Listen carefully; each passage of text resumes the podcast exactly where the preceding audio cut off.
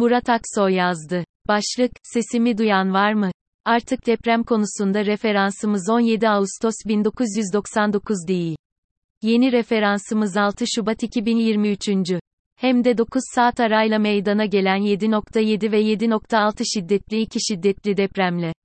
Önceki sabaha karşı 4.17'de Kahramanmaraş Pazarcık merkezli 7.7 şiddetindeki deprem 10 ilde korkunç bir tablo ortaya çıkardı.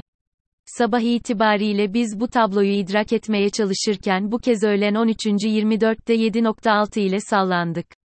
Depremde iki gün geride kaldı.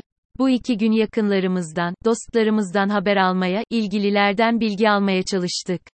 Yakınlarımıza yardım etmeye, onlara yardım ulaştırmaya, onları bulundukları yerlerden çıkarmaya çalıştık. Zaman bulup ekrana baktığımızda ara ara şu sesi duyduk, sesimi duyan var mı?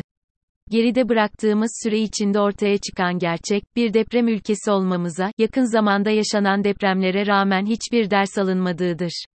Yine çalışmayan iletişim şebekeleri, yardımların deprem bölgelerine ulaşamaması, trafiğin felç olması, saatler geçmesine rağmen ulaşılamayan enkazlar, siyasilerin bugünlerde bile siyasi ayrımcılıktan vazgeçmemeleri, halkı tehdit etmeleri. Bütün depremlerde olduğu gibi bu depremde de depremzedeler ilk ulaşan devlet değil örgütlü ya da örgütsüz sıradan vatandaşlar oldu. Devlet yine enkaz altında kaldı. Devlet kurumları bu süreçte kolaylaştırıcı değil yine zorlaştırıcı oldu. Yardımların hızlı ulaştırılması değil tek elden ulaştırılması gibi zorlayıcı bir yolu seçtiler. Doğal afetlerde kurtarıcı rolleri olacak olan madenciler, TSK'nın arama kurtarma unsurları ancak aradan geçen 36 saatin sonunda felaket bölgesine gönderildiler.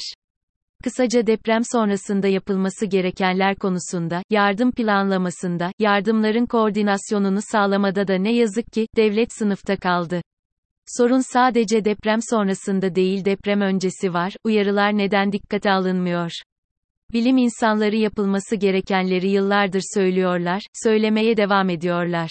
Uyarılarını yaptılar, yapıyorlar. Önceki akşam Fox TV'de Profesör Doktor Naci Görür yaklaşık 4 saat boyunca yaşanan depremin adım adım nasıl geldiğini anlattı.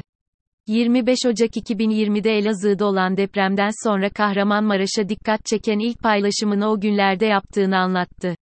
Her yaptığı paylaşımın bir uyarı olduğunu ama bunların ilgililer tarafından dikkate alınmadığını söyledi.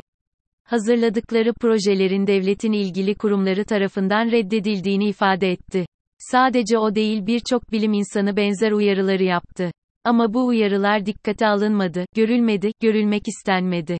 Açıkçası sadece deprem sonrası yaşanan çaresizliğin daha ağırı deprem öncesinde dikkate alınmayan uyarılar, alınmayan tedbirler konusunda yaşandı. 17 Ağustos 1999 Gölcük'te meydana gelen 7. ikilik depremi referans aldığımızda aradan geçen yaklaşık 24 yılda deprem öncesi içinde, deprem sonrası içinde hiçbir hazırlık yapılmadığı bir kez ortaya çıktı. Güvenli yapılar yapma, kentsel dönüşümü gerçekleştirme yerine devletin mali kaynak ihtiyacından dolayı çıkarılan imar affı, düzenlemeleriyle var olan sorunlu yapılar bile normal vasfı kazandırıldı. Bunun anlamı olası İstanbul merkezli depremde zarar görecek bina sayısının devlet eliyle irade olarak arttırıldığıdır. Ne yapılmalıydı? Oysa yapılması gereken çok açıktı.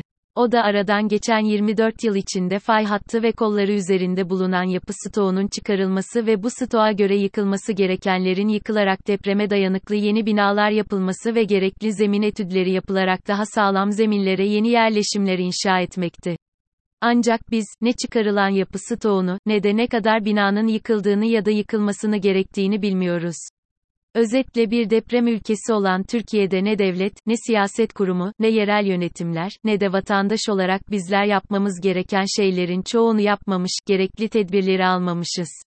Evet, deprem bir gerçek. Depremi önlemek mümkün değil ama alınacak tedbirlerle depremin zararlarını en aza indirmek mümkün olabilirdi. Yani depremle mücadele esas olarak deprem öncesinde yapılması gerekenleri yapmaktı, sonrasında yapılacakları değil.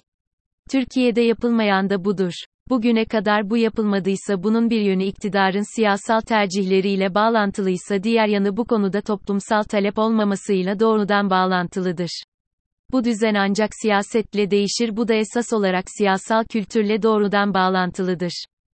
Nokta. Bugün karşı karşıya olduğumuz sorunun özü, devletin önceliğini toplumdan çok kendini korumaya, kendini toplumdan ayrıştırmaya vermesinden kaynaklanmaktadır.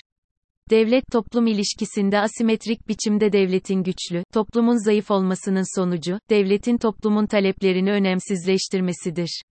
İşte esas olarak değişmesi gereken bu asimetrik ilişkinin kendisidir. Devletin bugüne kadar yapması gereken ama yapmadıklarını bundan sonra yapması ancak, ülkenin neresinde olursak olalım depremde yardıma koşan bir sıradan insanların ve sivil toplum kuruluşlarının kamusal alanda taleplerimi güçlü biçimde seslendirmemizle olacaktır. Yani bizlerin doğrudan siyasete katılımıyla. Tedbirlerin alınması, uyarıların dinlenmesi ancak bu sistemin değişmesiyle olacak.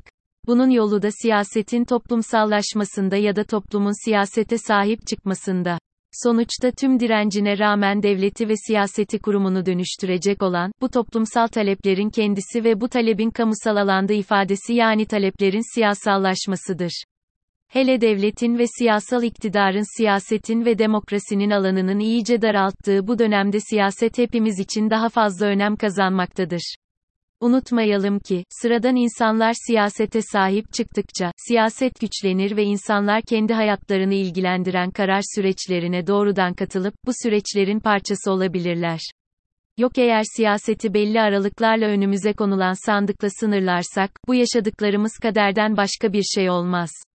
Oysa siyaset ilahi değil seküler dünyanın uğraşı olarak kaderle değil bu dünya ilgilidir.